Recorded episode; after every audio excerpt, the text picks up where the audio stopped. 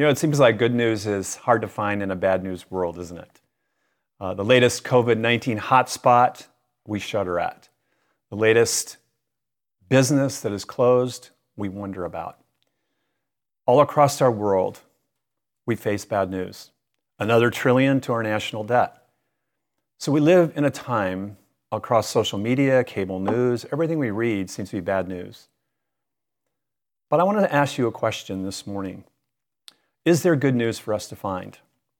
We may not find it in our current context, but we can find it in Holy Scripture. What is the good news that Holy Scripture gives us for this moment of our time? When Jesus burst on the scene, he proclaimed good news. But what was that good news? Now, it's important for us to grasp that Jesus said, I have come and my kingdom has come with me. But have all of us, have you, have I grasped the full meaning and implication of Jesus' good news for our lives? It's stunning to me that in Matthew's gospel, Mark's gospel, and Luke's gospel, there is a resonance of Jesus' good news message. Let me share that with you. In Matthew's gospel, right away, we hear Jesus' words Repent, for the kingdom of heaven is at hand. And then in Mark's gospel, in the very first chapter, we hear Jesus' words The time is fulfilled, and the kingdom of God is at hand. Repent and believe the gospel. And in Luke's gospel, Jesus declares again, I must preach the good news of the kingdom of God to other towns as well, for I was sent for this purpose. So let me ask us, let me ask you this morning, what was the good news Jesus proclaimed? What was the gospel Jesus proclaimed? And I want us to understand that the gospel or the good news Jesus proclaimed was not just about humans getting to heaven, but about heaven coming to earth. It is about God's kingdom reign and rule, transforming every dimension of human existence in our world. It's no wonder then that Jesus, when he taught us to pray and taught his disciples to pray, he prayed a very earthy prayer Thy kingdom come, thy will be done on earth as it is in heaven. In his classic work, I commend to you The Divine Conspiracy. The late Christian philosopher Dallas Willard speaks to the importance of us rightly grasping Jesus' good news message. Listen carefully to his brilliant words. I'm going to read them slow because they are so important. The damage done to our practical faith in Christ and his government at hand, or his kingdom reign, by confusing heaven with a place that is distant or outer space or even beyond space is incalculable. Dallas writes, Of course, God is there too, but instead of heaven and God also being always present with us, as Jesus shows them to be, we invariably take them to be located far away and most likely at a much later time. Not here, not now. Well, let's let those words sink in for a moment. Do we grasp the goodness of the good news? The good news heralded by the New Testament gospel writers was about Messiah King Jesus arriving on earth in order to set the entire world right again. That is, to redeem a rebellious, broken, and lost people, but also to restore a groaning, fallen creation. It's important for us to grasp that the New Testament writers saw Jesus of Nazareth through the Old Testament lens and storyline. Way back from God's covenantal promise to Abraham that all the world would be blessed, every nation would be blessed, to the covenant to David and his promise that God declared a Messiah would come, an anointed one, a king. And David is told this king his throne, his kingdom will be established forever. The prophet Isaiah, again, gives us more texture as God's redemptive story unfolds in Holy Scripture and describes this messianic king as a suffering servant who, by his atoning sacrifice, would make a way for sinful humanity to be forgiven, to be reconciled with God, and to be the recipients of an extravagant grace. Now, as a church family, we are examining the Gospel of Luke, focusing our attention this year on Luke's Gospel. And Luke specifically declares to the world Jesus, this King of Kings, has come. He has now come in human history. And Luke presents Jesus, if you've read his Gospels, uh, as firmly embedded in human history. And he showcases King Jesus as evidenced by amazing power all through his gospel power over demons, nature, illness, and even death. But also, Luke highlights Jesus' unmatched brilliance as a teacher. And we're going to see that today unveiled before our eyes. In our series on the parables, we are reminded afresh that Jesus used the simplest things to communicate the profoundest and life changing truths. Jesus is going to say to us a tiny mustard seed tells us a great deal about the good news. Now, I don't have a mustard seed, but I went outside and uh, I found these group of seeds. They're really small from a tree, but they help remind us that Jesus picked up a tiny seed and unpacks for us profound truths. Jesus tells us a mustard seed tells us much. And the question for all of us is what does a mustard seed tell us? Now, if you have a Bible near you, turn with me to Luke's Gospel, goes Matthew, Mark, Luke, chapter 13, verses 18 and 19. Here's what Jesus says He, Jesus, said, Therefore, what is the kingdom of God like? And to what shall I compare it? It is like a grain of mustard seed. Then a man took and sowed in his garden, and it grew and became a tree, and the birds of the air made nests in the branches. Now, so important was this very tiny parable about the mustard seed that the three synoptic gospel writers all include it Matthew, Mark, and Luke. And before we take a closer look at the text, we need to set its literary context. The mustard seed is a literary form called similitude. It comes from the idea of simile, which means likeness. And a similitude is a literary device that Jesus uses that has no developed narrative plot. It's not a story, but instead it presents a powerful message through analogy. An analogy is simply a comparison of two things that are very different in one sense but have many things in common. I love how one biblical scholar places this literary form that Jesus uses in the context of Jesus' teaching. Listen carefully what he says. What is at stake with this similitude is a restructuring of Jewish expectation. Let's remember, Jesus was speaking to a Jewish audience. The kingdom, which has already begun with Jesus, does not come with a glorious bang and the defeat of Rome. Rather, this scholar writes, it comes unexpectedly, almost unnoticed. Hear that carefully. Unexpectedly and almost unnoticed. So Jesus will take this tiny seed, just a little simple thing, and by analogy, he will give us comparisons of profound truths. And there are three I want to explore with you today. These are three good news truths of the kingdom of God that the mustard seed tells us. First, the mustard seed tells us that small beginnings can have big endings. This past year, Liz and I vacationed in California, and we visited the giant redwoods and the sequoias. And if you've ever seen them, you know they are massive. They are some of the oldest living things on earth. They are massive in size. And when you stand down on the bottom, 350 to 400 feet above you are these massive trees. And when you stand there, it's hard to imagine that scientists tell us that somewhere between 1,000 and 2,000 years ago, that massive tree began with just a tiny seed.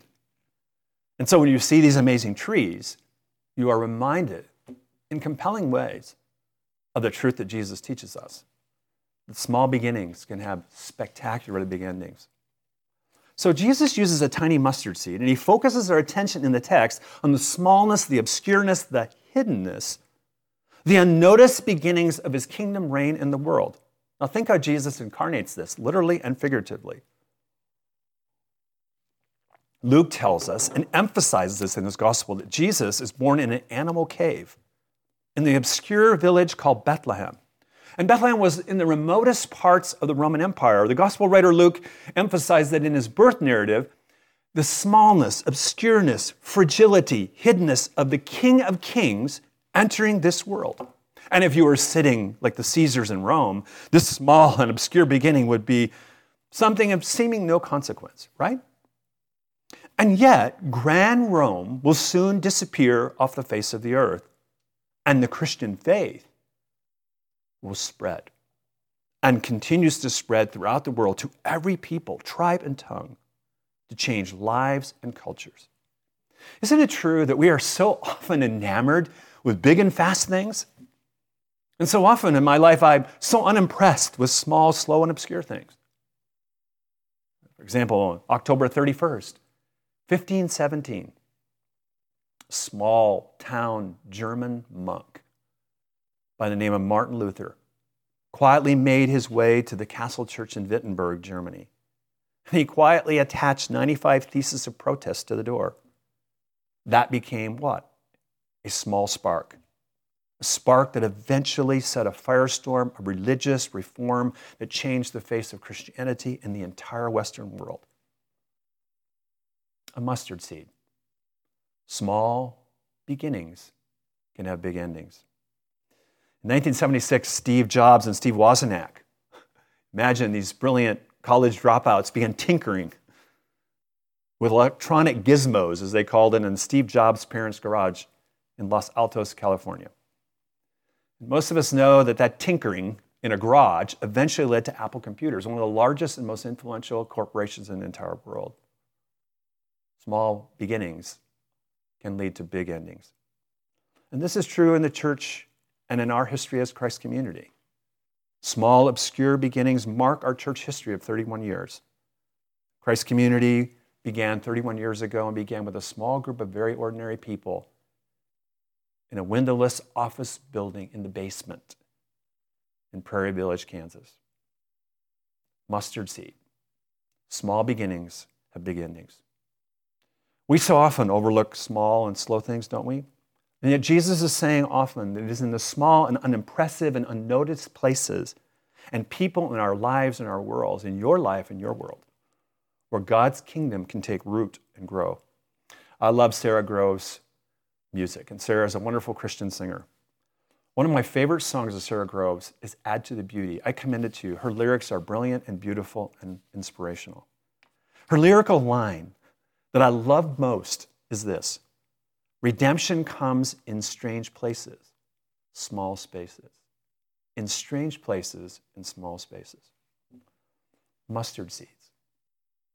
God's biggest work in your life, in my life, and in our world often takes place in strange places in very small spaces.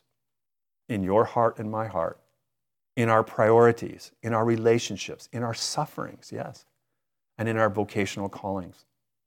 In seemingly unnoticed, obscure beginnings, Jesus said, The kingdom of God is like a mustard seed.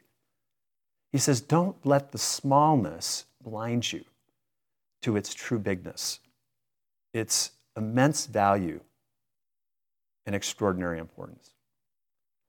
The first truth that mustard seed faith reminds us is that small beginnings can have big endings. But I also want you to notice there is another inherent comparison, another analogy that Jesus makes, and that is that small faith can make a big difference. If we look at this parable, we need to understand that the gospel writer Luke expands it and gives us greater understanding later in his gospel. He gives us more insight into what Jesus means here in Luke chapter 17, verses 5 and 6. And Jesus builds on this theme of the smallness of the mustard seed. And he specifically and intentionally compares it to faith. Hear Jesus' words in Luke 17, verses 5 and 6. The apostle said to the Lord, Increase our faith. And the Lord said, If you had faith like a grain of a mustard seed, you could say to this mulberry tree, Be uprooted and planted in the sea, and it would obey you. Now, it wasn't wrong for the disciples to ask for bigger faith. But what was misguided was that somehow they had the wrong idea that bigger faith was required to make a bigger difference. And notice how our Lord Jesus gently corrects them. Jesus points out the awesome power of even the smallest, tiniest faith. Because it is not the size of our faith, but the size of our God that matters most. A simple mustard seed, right? Tells us something small, tiny, that God can take the very smallest thing, the smallest amount of faith, and do something very big with it. Our God can do a whole lot with just a little. If that little is placed in his omniscient and omnipotent hands. I love the story in the New Testament. The gospel writers feature this. This little boy, can you imagine this little boy had a lunch pail? And there's a hungry multitude, and the disciples are trying to find how to feed him. And Jesus says, Find how to feed him. And this little boy, that's all they find is one little kid with a lunchbox. one little kid with a lunchbox. Five loaves and two fishes. And yet, this little boy with mustard seed faith gave it to Jesus, and Jesus multiplied it and fed a multitude. Mustard seed faith. The New Testament writers remind us that faith in Jesus and the faith of Jesus is the currency of the kingdom. That without faith, it is impossible to please God. And with saving faith in Christ, intimacy with God is formed and experienced, and the power to move mountains in our lives and in our world is unleashed. Now, maybe as you look at your life and spiritual journey this, this day, you're saying to yourself, you know, Tom, I don't have a lot of faith. I get that. I can relate to that. You may be thinking, I've made many mistakes in life. I struggle a lot with doubt. And all too often, I fail to trust God in my life, my relationships, my work, my own spiritual formation. In greater Christ likeness feels intolerably slow. It seems at times I take one step forward and then two steps back. It's discouraging. And honestly, and if I'm transparent, all I have most days is the tiniest mustard seed faith. So let me encourage you today. Will you let Jesus' words of encouragement in this parable encourage your heart? Will you remember afresh with me that Jesus loves you? He delights in you. That Jesus wants to know you and be known by you. That Jesus knows right where you are in your life today. He does. He knows your painful past your ongoing struggles, your anxious thoughts, your fears that you are facing, your disappointments, your dreams, your doubts. Jesus knows how much faith you have. He does. And He simply wants to encourage you to take one more little small step, a baby step forward, to move out of your limited comfort zone into a faith zone. What might that look like? Well, this week it might look like taking one step of faith, mustard seed faith, to share your faith with a friend, a work colleague, or a neighbor. It might be taking that very first small step towards reconciliation in a frayed relationship. It might be beginning or re engaging with a spiritual discipline or getting in a small group or it might mean launching a new initiative in your work or a profit or nonprofit entrepreneurial endeavor. Jesus cares about all that. And Jesus says, don't forget, remember the mustard seed. That is what my life is like and your life in the kingdom of God.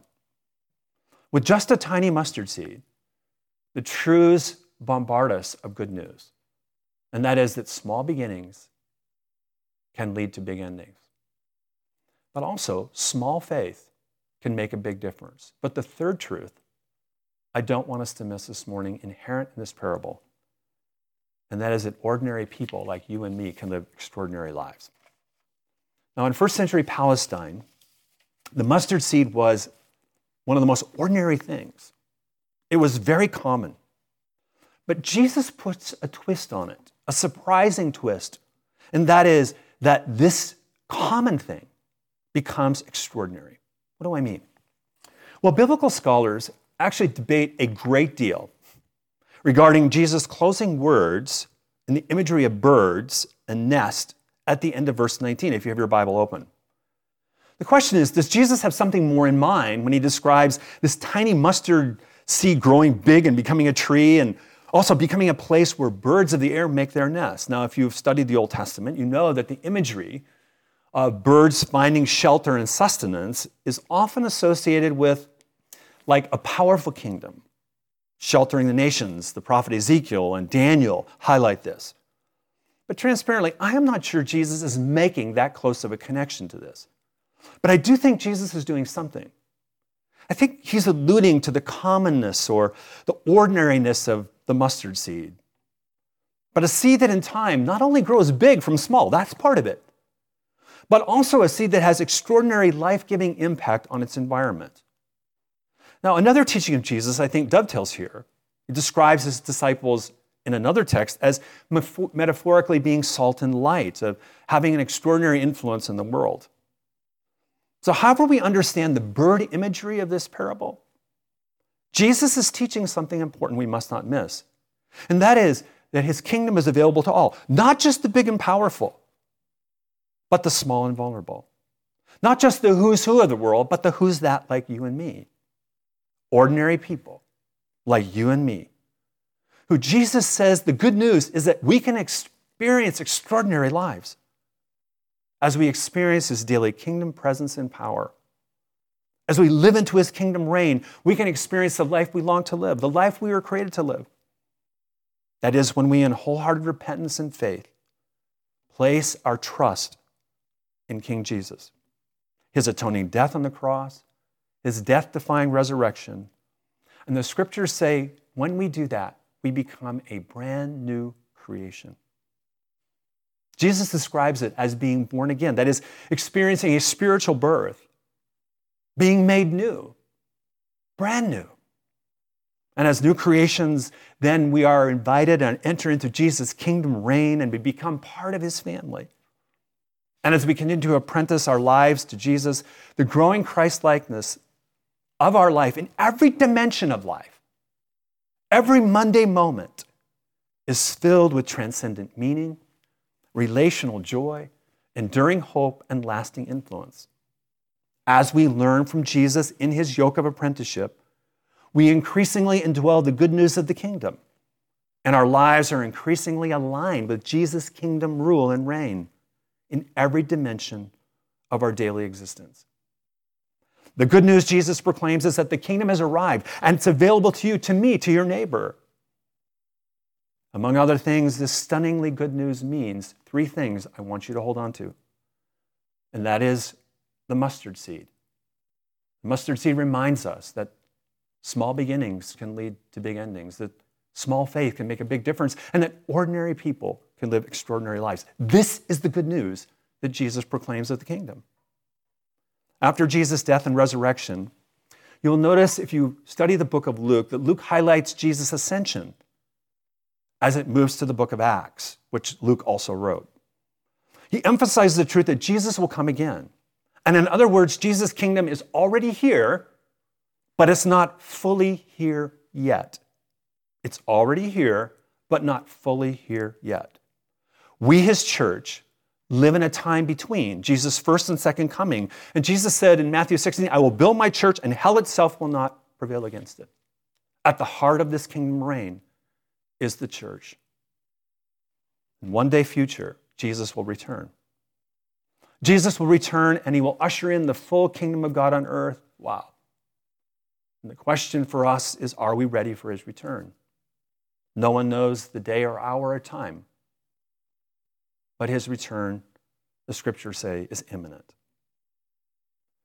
Have you in faith embraced Jesus as your Lord and Savior?